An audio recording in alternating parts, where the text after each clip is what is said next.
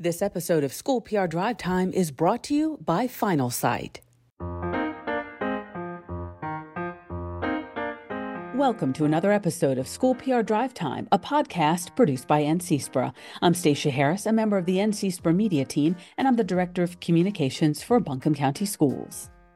In today's episode, we're tackling the topic of staff retention and recruitment. This is always a hot topic throughout the school year, and many school systems face staffing shortages and challenges at some point. How are our teachers and support staff finding our jobs? Can the process be improved? And what can we do to help support a wonderful culture and environment where staff can thrive? Joining me today is my friend and former newsroom colleague, Scott Dobroski. Scott and I started our careers in television in Nebraska. He's now the VP of Global Corporate Communications for Indeed. As his job straddles both communications and staffing, we are so excited to hear his perspective and best practices from the corporate world. We have lots to cover today. Let's start the show. Hello, Scott, and welcome to School PR Drive Time. I'm so excited to have you on the podcast. To get us started, please tell us a little bit about your background in both journalism and communications. All right. Well, Stacia, thank you so much for having me today. It is an honor to be here. Um, my name is Scott Dobroski. I'm the Vice President of Global Corporate Communications at Indeed. We are the world's largest job site and leading hiring platform. And wow, I have uh, had quite a journey in the communications world, really starting out as a journalist in small town Nebraska for three years, which is where I met you, by the way. Yay. Uh, that's right. Every day, night, morning on the news, breaking stories, sharing stories, doing it all, producing, writing, editing. But I bet you would agree, it, it really did set the scene for um, a career in communications, whether no matter where you work, no matter what industry, it's all storytelling at the end of the day. So I, I say that because journalism was really a great foundation um, to unearth angles, stories, simplify messages. And in this world right now, where there's so much competing noise and platforms um, and claims and voices, um, storytellers are important to people, businesses, corporations. So we do have a, a, seat at the table. We have a role to play. And um, you know, after this career in journalism for almost a decade, I, I went to Florida, switched careers to communications PR, working for a small boutique agency. And then I've been back in the San Francisco Bay Area for over a decade, where I was born and raised. And I've worked for two technology companies, um, Glassdoor leading their PR and communications for many years, over a decade. And then um, about a year and a half ago, transitioning to Glassdoor's sister company, um, Indeed, which is the world's largest job site. We're in 60 countries um, and used by a lot of job seekers and employers. So finding a job, getting a job, employment, hiring. Uh, I hope I know some things about it at this time at this point. Absolutely, you do, and and we're going to dive right in, and and we're going to pick your brain and figure it all out. So, speaking of storytelling, school PR practitioners play a huge role in helping HR with recruiting. And in K 12 education, really, there's a wide variety of, of folks that we're looking for and roles that we're trying to fill. So, let's start with, with my first question. As an organization, how do we position ourselves as the place to work? What platforms do we need to be on? And how do we need to show up and communicate our values to potential employees?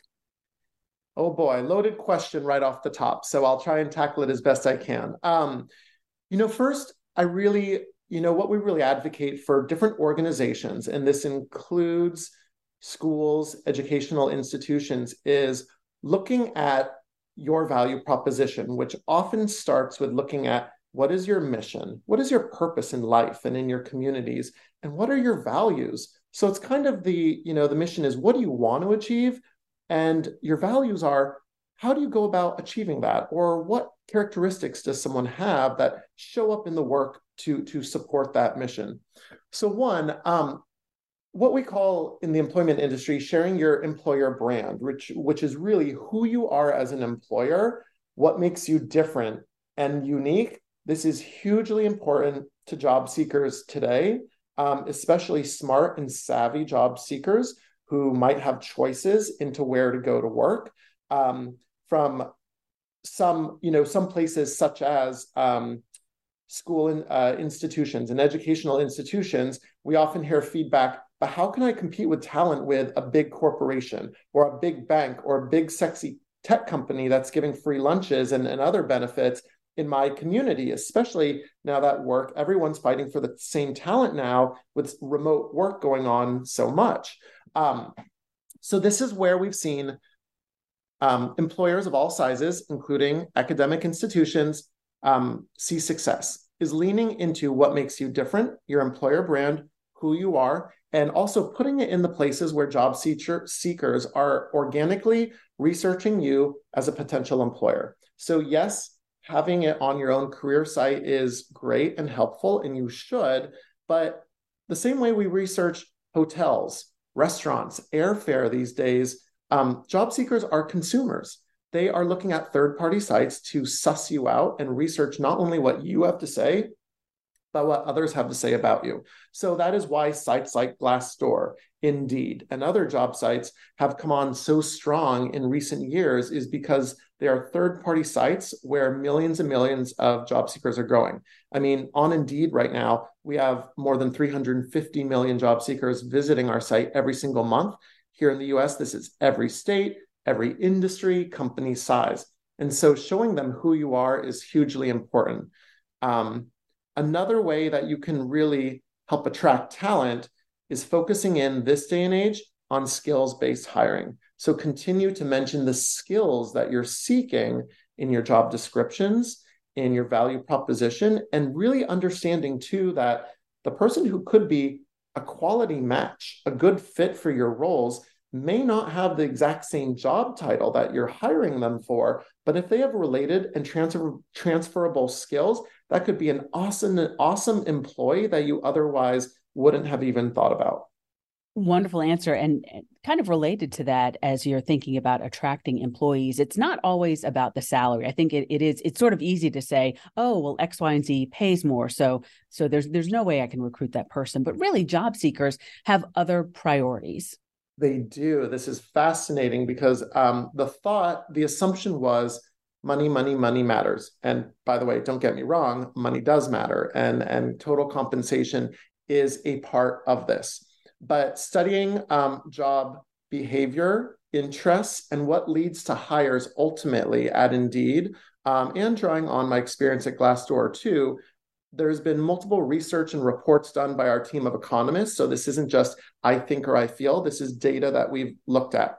Couple things we know. One, um, with the advent of salary transparency and, and the topic of transparency being such a topic across the nation, it is to everyone's advantage to actually include your pay or at least pay ranges upfront in your job postings. In fact, on Indeed, when employers include pay information in their job listings, they on average see about 30% more apply starts on their jobs. Now, another thing though that's really important is when I talked earlier about how job seekers today are um, consumers and they're researching companies the same way we research restaurants and hotels and airfares. Um, they're researching you as an employer of choice. So when we have um, aggregated data and looked at what matters most when determining where to work, salary is not a top three factor among job seekers overall today. Again, yes, it matters, but what really job seekers today are looking at is career opportunities and career growth being number one. So having a path and a clear uh, step forward uh, or several steps in their career at an organization. Uh, number two is really um, looking into transparency among senior leaders. So, this is are the senior leaders clearly communicating the vision of the organization, where they're going, where they want to go, and also how you're doing along the way. Um, most employees at some companies still this day and age don't even know how their business is performing and so therefore they don't know how they fit in and how they contribute. So again if they don't know you don't know how you're contributing a lot of people don't know if they want to stick around or not. And then really the third part is the culture and the values. So how again you are showing up how you're different and putting that into practice um, as an employer. So this is the data we see I'll say anecdotally, when we hear from employers today of all sizes, this makes a lot of sense too, because generally a lot of job seekers today are much more looking for careers, not just jobs. Some are looking for just jobs, but many are looking for careers where they can grow their careers and advance with the same organization. And I know here in, in, our school system, so here in Asheville, part of our marketing strategy is it's the area. It's all about location, location, location, because everyone loves Asheville. And so that is a huge selling point for us. And in public education, and every state is is different, the, the total compensation package also matters to include what are the retirement benefits what are the health benefits. That's that's a huge selling point for us if if the salary isn't necessarily totally matching up with other companies in the area. Absolutely. I'm so glad you mentioned that because a lot of people think that just putting your base salary is enough. It is not. The total compensation and anything that carries monetary value should be included as part of the total compensation package as you mentioned so our world is changing so fast, especially post COVID, and you know, r- remote is huge, and and it just feels like the workplace is is changing so much. As a public school institution, how do we? Um, what are what are future trends are you seeing, and how do we compete on that plane with everything feeling like it's changing so much and so quickly? Oh boy, yes. Um, you know, one of the future trends is remote work. Um, that is definitely a theme going forward. And for certain, you know, school districts and education, there probably are some roles that can have a remote or flexible option to them. I'm assuming there are other roles that maybe can't. So I think clearly find, finding that that flexibility though where you can is a huge coup and a huge advantage. Another emerging trend is certainly uh, the buzzword of the day right now uh, AI, AI, AI. Mm-hmm. And so um, there is no doubt about it. When our team of economists at Indeed have looked at all roles and skills required in roles in job listings on Indeed, they've determined that all jobs, 100% of jobs, will be impacted in some way by AI in the coming years. Mm-hmm. Now, that does not mean the robots are taking your jobs. that is um, really out there, and that is actually not true. What it is assessing and what we've looked at is every single job can be augmented um, and supported by AI in some way, right? You think about it, we all do tasks and things where you mm-hmm. thought, gosh, wouldn't it be easier if I could press a button and this could come to life. Or even I'm writing a memo, or potentially I'm even grading a paper where uh, technology could get you started in the process or put together a result, but it still requires human mm-hmm. touch review and it still requires good judgment by the human to mm-hmm. edit and fix. Never well, I shouldn't say never with AI, but right now, when I'm thinking about, say, education, we don't see any indication where a robot could say, grade a paper perfectly, mm-hmm. just to mm-hmm. use that example. And there's all kinds of papers, so maybe it can for like Scantron or certain, but I'm talking about where there's thought and writing. But could it get, for a teacher, could it get you maybe 80, 85% started and it's less work for the teacher 30 times over? Mm-hmm. Potentially. Also, if a district, a school district, is able to start thinking about how they can transform how they work and bring AI to the equation, this is a hugely attractive, forward looking benefit for employers today across all industries. In fact, we already see in job postings across all industries, when AI is mentioned in a job posting, it is getting more interest. So again, it's acknowledging you, know, you don't have to be perfect today and you don't have to introduce all these vendors and services, but it does show that over time for efficiency, and by the way, cost savings most often too, mm-hmm. AI can be a really great partner to doing the work. I'm so glad you brought up AI because we're having those conversations. I think it's it's tricky in education because you say AI and immediately I'm thinking, oh, a student using AI to write an essay, and that's of course like you know we don't that that's not allowed. But there are a million different applications for AI, and so I would encourage our, our fellow listeners to be creative and look into the different options and don't and don't rule it out because you think it AI is just this one thing that we know the kids shouldn't be doing and and and we, we don't allow them to do. Right. And you know what we really advocate and say here at Indeed is we are both excited and scared of AI. So we believe and see the tremendous benefits AI can bring to education and to other industries, but also remember AI And this technology is only as good as the pro as the people who program it, and we know that people are flawed. And so that's just keeping in mind that humans still have to be and must be connected to it. Absolutely. Well, our conversation is just getting started.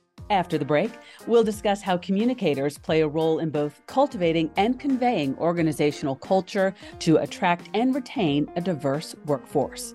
Stay with us, everyone. You're listening to School PR Drive Time. Finalsite, now home to Blackboard K 12, is the preferred website and digital communications provider of more than 5,000 school districts across the country. We make it easy for schools and districts to transform community engagement, recruit staff, and strengthen their online presence while managing the complex requirements around data privacy, accessibility, hosting, and security.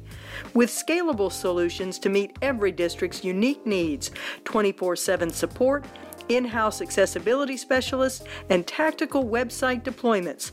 Final Finalsite is equipped to help districts of all sizes launch and maintain websites that improve communications outcomes. Final Finalsite is proud to partner with North Carolina schools. Welcome back to School PR Drive Time. My guest today is Scott Dobroski, VP of Global Corporate Communications for Indeed.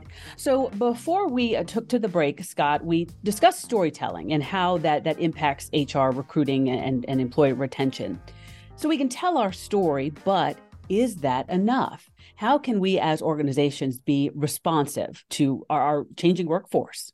Ah, I love that question so much, Stacia, because a lot of employers, again, school, educational institutions, or otherwise, are sometimes only doing part of part of this, which means sharing their story proactively, yes, on their own website, yes, on on sites where job seekers are, in particular sites like Indeed and Glassdoor and other job sites too. But surprise, that is not enough. So again, think of the consumer journey that we're all on when we research um, a restaurant on Yelp, or we look at Google reviews when assessing do we stay at the Hyatt or the Hilton hotel or an Airbnb. Part of what we are looking for and what influences trust and ultimately decision making is the response, the responsiveness, and the feedback from both sides. So, what that means in this case of job searching is we know today's job seekers are reading what employees have to say or former employees have to say, or what workers have to say. What they're also looking for is responsiveness um, from the entity itself. So in this case, from the school district.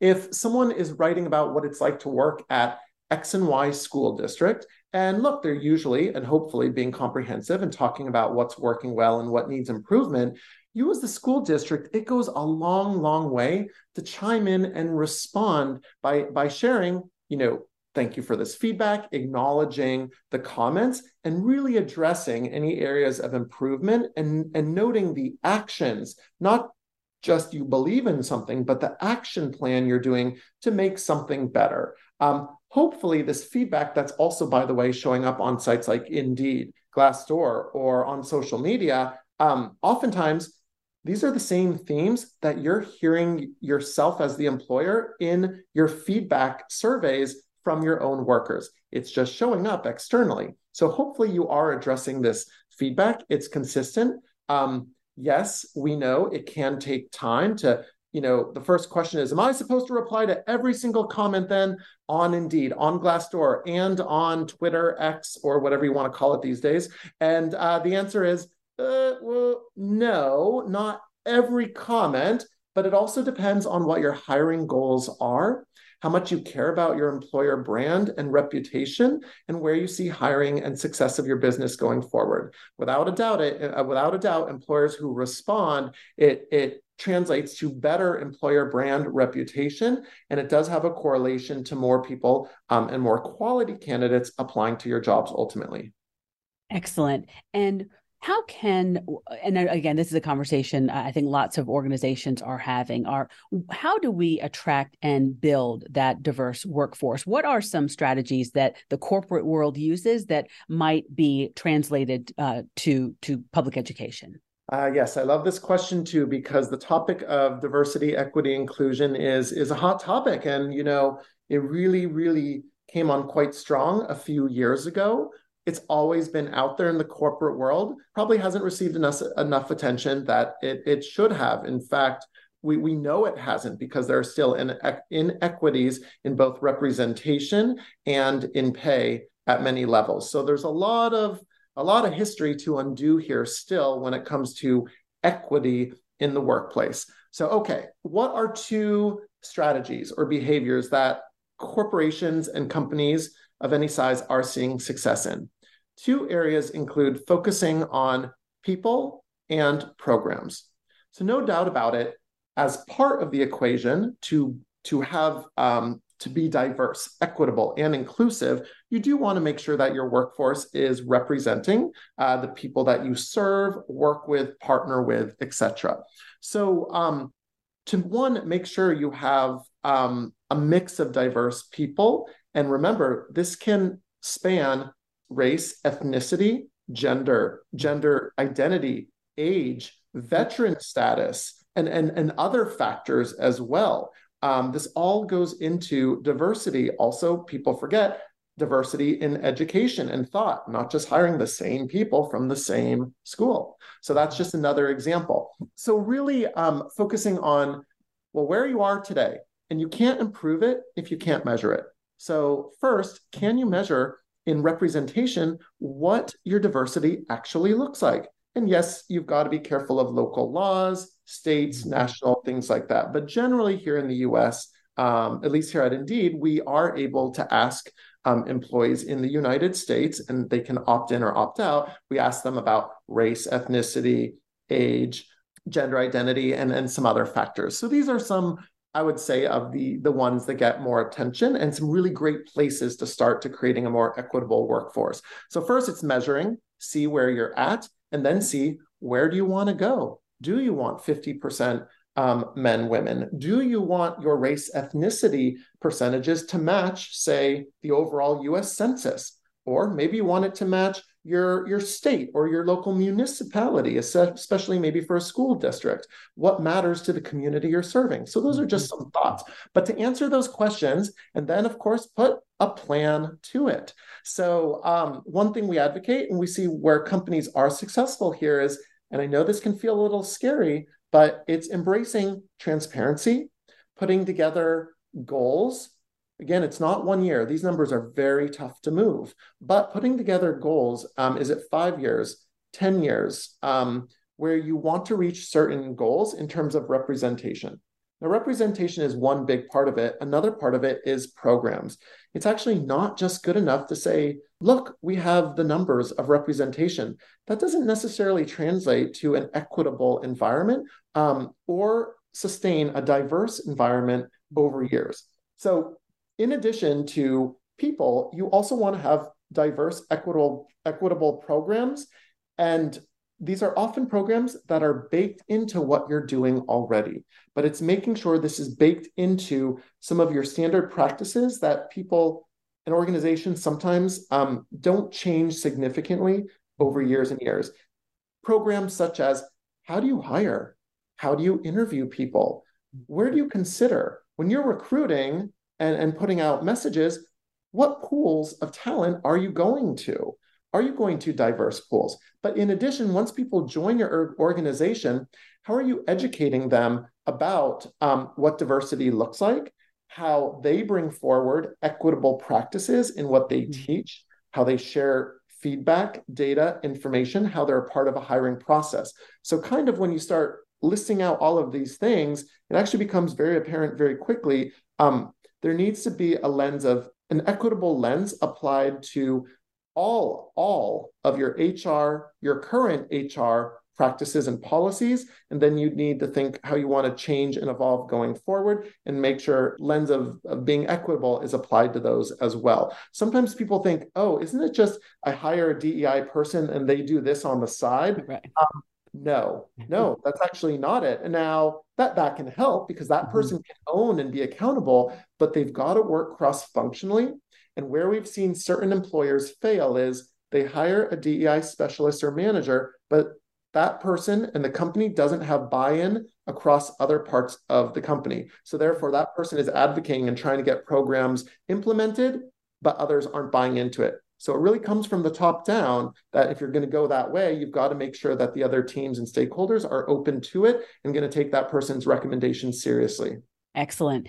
And as we wrap up our conversation, I want to end with a question uh, similar to how we began. I want to talk about storytelling. And as we are the communicators or, or the team of communicators for our school system, how do we show progress on these efforts and, and not just have DEI as a talking point? Yes. I mean, um, it's not just about talking, it's about um, walking the talk, as they say, and putting in mile markers showing proof and data. So hopefully, once you develop a strategy and a plan that involves both people and programs, um, we suggest show it and, and be accountable to it. And annual progress is a great way. In fact, many school districts and other companies have annual reports or some sort of annual summary. That could be a great place to talk about um, your latest metrics in representation every year, and then talk about what worked well, but also what needs improvement. Embracing transparency, not being afraid of it, and embracing your strengths and your weaknesses goes a long, long way these days. And it's not about trying to be perfect, it's about acknowledging what's working well, acknowledging what needs improvement, but as part of that, adding in how are you going to get better? That's really what people are expecting. They're not expecting perfection 12 months or 24 months. What they are expecting and looking for is progress you're making. And if you miss the mark, well, then how are you trying to fix it? Excellent. And with that, we'll end the conversation there. Scott Dobroski, thank you so much for joining us today. Scott is the VP of Global Corporate Communications with Indeed. It's been a great conversation, and it's been great to catch up with you as well. Thank you, Stacia. Loved being here. Thank you so much.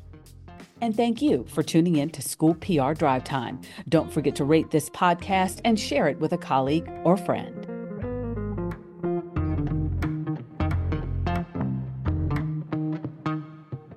Thanks to Finalsite for their support of School PR Drive Time.